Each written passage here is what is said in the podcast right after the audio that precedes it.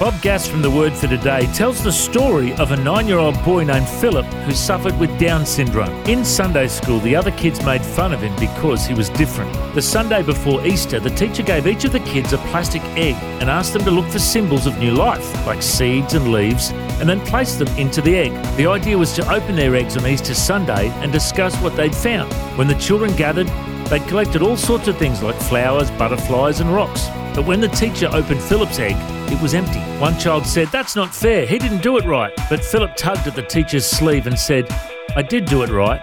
It's empty because the tomb is empty. That's why we have new life. The class gasped. And from then on, Philip rose to a new level of respect and became part of the group. But Philip's family knew his time was short, too many problems for one small body. So that summer, he died. As the class of eight year olds faced the reality of death, they marched up to the altar, but not with flowers. Together with their teacher, they each placed an empty plastic egg on their friend's tiny casket. Why is the resurrection of Jesus so important? For two reasons. Number one, his resurrection guarantees yours. And number two, if you live long enough, you'll experience the heartache of losing someone you love. The good news of the resurrection of Jesus Christ guarantees that you will meet him again, alive, immortal, and just like Jesus. In John 11 25, it says, Anyone who believes in me will live, even after dying. I'm Matt Prater.